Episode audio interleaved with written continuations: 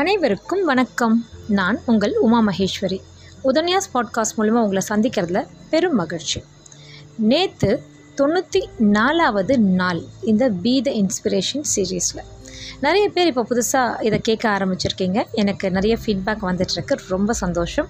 இந்த இது என்ன தொண்ணூற்றி நாலாவது அப்படின்னு கேட்டிங்கன்னா என்னோடய என்னோட பர்த்டே அதாவது 15th மே முடிஞ்சு சிக்ஸ்டீன்த் அன்னைக்கு இந்த பி த இன்ஸ்பிரேஷன் சீரீஸை ஆரம்பித்தேன் இதோடைய நோக்கம் என்னன்னு கேட்டிங்கன்னா நீங்கள் ஏதாவது ஒரு செயலை எடுத்து கன்சிஸ்டண்ட்டாக கொஞ்ச நாள் பண்ணணும். பண்ணுறது மட்டும் இல்லாமல் இதை மற்றவங்களுக்கும் நீங்கள் ஷேர் பண்ணணும். There by you are inspiring someone else to do something consistently so எனக்கு ரொம்ப சந்தோஷம். இதை பார்த்து இது இந்த சீரீஸில் நிறைய பேர் நிறைய விஷயங்களை ரெகுலராக பண்ணிட்டு இருக்கிறத பார்த்து மிக்க மகிழ்ச்சி அடைகிறேன். இன்னும் அஞ்சு நாள் பாக்கி இருக்குது இதில் அதாவது இந்த நூறு நாளை முடிக்க. ஸோ இதுக்கு என்ன பண்ணலாம் அப்படின்னு யோசித்தேன் இனிஷியலாக இந்த புருஷவதம் ஆரம்பிக்கும் பொழுது எனக்கு பல தரப்பட்ட எண்ணங்கள் என் மனசில் இருந்துச்சு.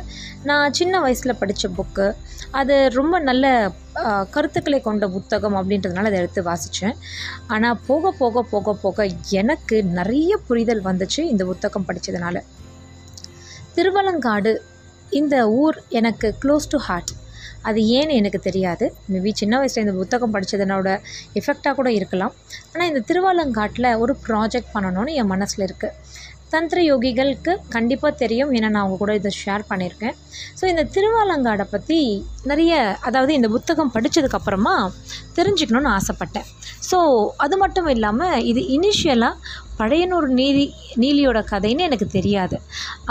இதில் புத்தகம் படிக்க படிக்கத்தான் நானும் நிறைய விஷயங்களை தேடி பார்க்கும் பொழுது ஆமாம் இது உண்மையாக நடந்த கதை. பழையனூர் நீலியோட கதைன்னு தெரிஞ்சுக்கிட்டேன். சரி அப்படின்னு கொஞ்சம் கொஞ்சமாக நிறைய இடங்களில் தேடி இதோட இன்ஃபர்மேஷன்லாம் படிக்கும் பொழுது இதை வேறு வேறு விதமாக இருக்குது அதாவது நவஜானி சிவஜானின்ற பேர் கரெக்டு பட் சிவஜானியாக ஒரு சில இடத்துல அண்ணனாக காமிச்சிருக்காங்க. ஆனால் நம்ம படித்த புருஷவதத்தில் தம்பியாக காமிச்சிருக்காங்க.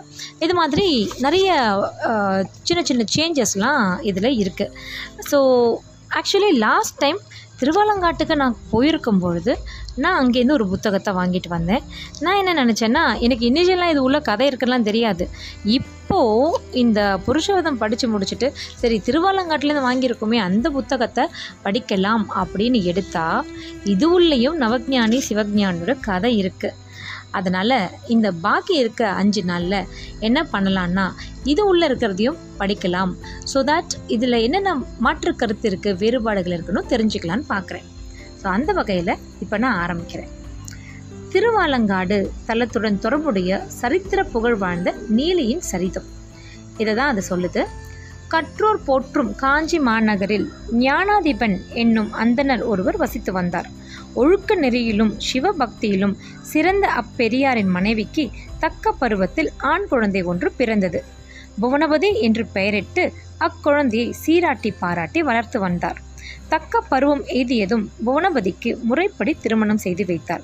சிறிது காலம் இல்லறத்தில் ஈடுபட்டு மகிழ்ந்திருந்த புவனபதி புனித தலங்களை தரிசித்து ஆன்ம ஈடேற்றம் பெற விரும்பினான்.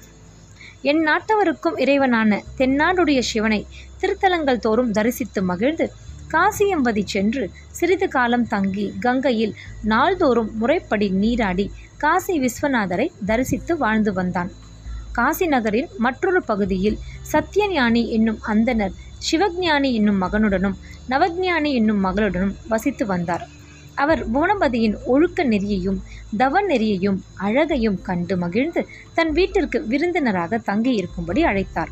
அவரது அழைப்புக்கு இணங்கி புவனவதியும் அவரது இல்லத்தில் சில நாள் தங்கியிருந்தான்.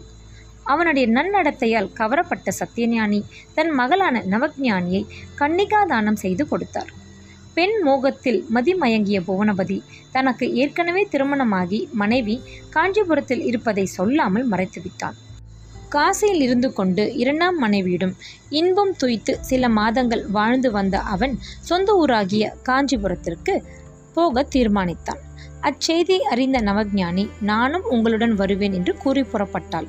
அவளுடைய சகோதரனாகிய சிவஞானி உங்கள் இருவரையும் முறைப்படி அழைத்துச் சென்று சொந்த வீட்டில் குடியமர்த்திவிட்டு வருவேன் என்று சொல்லி அவர்களுடன் காஞ்சிக்கு புறப்பட்டான். மறுப்பு ஏதும் சொல்ல முடியாதவனாய். குழப்பத்தோடு மனதை தேற்றிக் கொண்ட புவனபதி அவர்கள் இருவருடன் தன் சொந்த ஊர் நோக்கி புறப்பட்டான். சொந்த ஊர் நெருங்க நெருங்க இரண்டாம் மனைவியை எப்படி தன் ஊருக்கு அழைத்து போவது என தீவிரமாக சிந்திக்க தொடங்கினான். மாலை பொழுது மங்கிய வேளையில் திரு ஆலங்காட்டை அடைந்த அவர்கள் மூவரும் அங்கேயே அந்த இரவை கழிக்க தீர்மானம் செய்தார்கள். முதல் மனைவிக்கும் உற்றார் உறவினர்களுக்கும் பயந்து உடன் வந்த இருவரையும் கொலை செய்ய புவனபதி முடிவு எடுத்தான். தனது மைத்துனனாகிய சிவஞானியை குடிப்பதற்கு தண்ணீர் கொண்டு வா என்று கூறி அனுப்பினான். மனைவியை கொன்றான். தண்ணீர் குடத்துடன் வந்த சிவஞானி தன் தங்கை கொலையுண்டிருப்பதைக் கண்டு அலறி துடித்து புரண்டு புரண்டு அழுதான். உடன் பிறந்த தங்கை கொலையுண்ட பின் வாழ மனமின்றி பக்கத்தில் இருந்த புளிய மரத்தில் சுருக்கிட்டு கொண்டு தானும் உயர் துறந்தான் அகால மரணம் அடைந்த சிவஞானி நவஞானி இருவரும் முறையே நீலன் நீலி என்ற பெயருடன் பேய் வடிவமாகி புவனபதியை பழிக்கு பழி வாங்க தக்க சமயம் பார்த்து திரு ஆலங்காட்டில் சுற்றி திரிந்து வந்தனர்.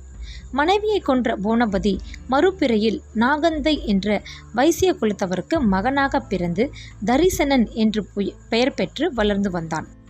அவனது ஜாதகத்தை பார்த்த சோதிட நூல் வல்லுநர்கள் இவன் முற்பிறவியில் ஒரு பெண்ணை கொலை செய்துள்ளான். அந்த பேய் இவ்வூருக்கு வடக்கில் இருந்து கொண்டு பழி தீர்த்து கொள்ளும் என்று கணித்து கூறினார்கள். தந்தையாகிய நாகந்தை செட்டி மனம் வருந்தி அப்பழி தன் மகனை சாராதிருக்க வழி செய்து தர வேண்டும் என்று வேண்டினார்.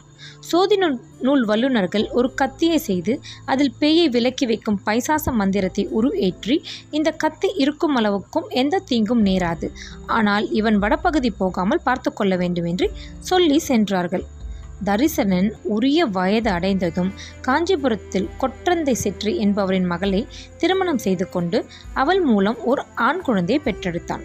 அவனது தந்தையான நாகந்தை செட்டி அவனுக்கு முன் முற்பிறவி ரகசியத்தை கூறி மந்திரம் ஏற்றி உரு உருவேற்றப்பட்ட கத்தியை கொடுத்து நீ எந்த காரணம் கொண்டும் வடதிசை நாடுகளுக்கு போகக்கூடாது என்று சொல்லி சில நாளில் இறந்துவிட்டார்.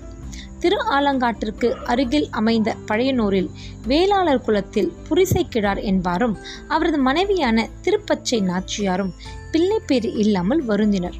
தமது குறையை களைய ஆலங்காட்டு அப்பனை வேண்டி தவம் இருந்தனர். ஐயனின் திருவருளால் திருப்பச்சை நாச்சியார் கருவுற்றாள்.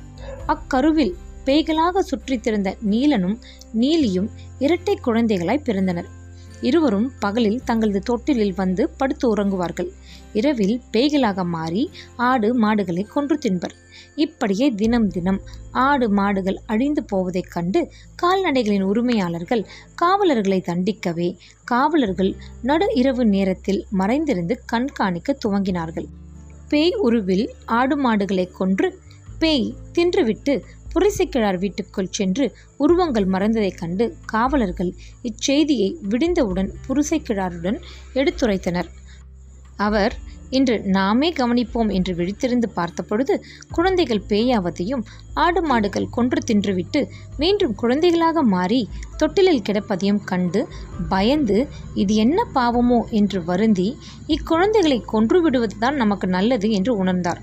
ஆனால் குழந்தை பேறு கிட்டாத நமக்கு மேலும் சிசுக்கொலை பாவம் தேவையில்லை என்று உணர்ந்து இக்குழந்தைகளை தொட்டிலோடு எடுத்துச் சென்று நடராஜ பெருமாள் சன்னதிக்கு அருகில் இருந்த ஒரு வேல மரத்தில் கட்டி வைத்துவிட்டு வீடு வந்து சேர்ந்தார். இரண்டு குழந்தைகளும் பழைய உருக்கொண்டு தம்மை உணர்ந்து கொண்டார்கள். இத்துடன் இன்னைக்கு முடிக்கிறேன். நாளைக்கு மறுபடியும் கண்டினியூ பண்ணலாம். நன்றி. வணக்கம்.